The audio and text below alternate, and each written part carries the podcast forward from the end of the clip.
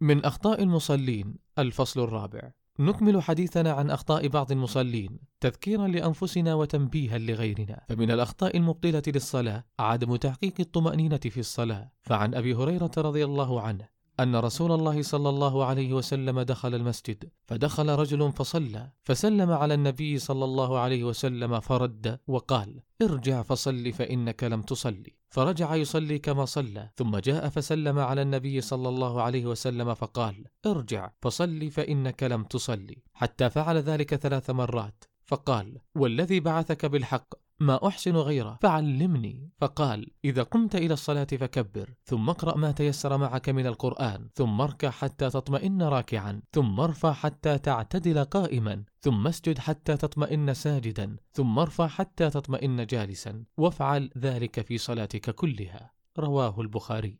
وتحصل الطمأنينة باستقرار الأعضاء وسكونها في كل ركن فعلي كالركوع والسجود والقيام والجلوس. ومن الأخطاء المبطلة للصلاة عدم التلفظ وتحريك اللسان بأذكار الصلاة فيقرأ الفاتحة وغيرها من الأذكار كالتسبيح والتكبير يقرأها في قلبه دون أن يتلفظ بها بلسانه. وهذا خطأ مبطل للصلاة والواجب أن يتلفظ بذلك ويحرك به لسانه. وأما من لا يحرك لسانه فهذه تفكر وليست قراءة. ومن الأخطاء رفع الرأس وخفضه بين التسليمتين وهذا لم يرد في السنة ولا عن أحد من أهل العلم. ومن الأخطاء المداومة على مصافحة المصلي لمن بجواره بعد السلام من الصلاة مباشرة وقول تقبل الله أو حرما وهذا غير مشروع وهو من المحدثات.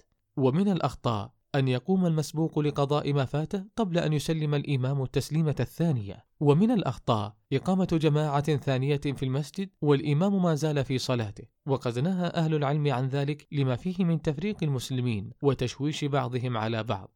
جعلنا الله ممن يستمع القول فيتبع أحسنه. نكتفي بهذا القدر ونكمل الحديث بمشيئة الله في اللقاء القادم.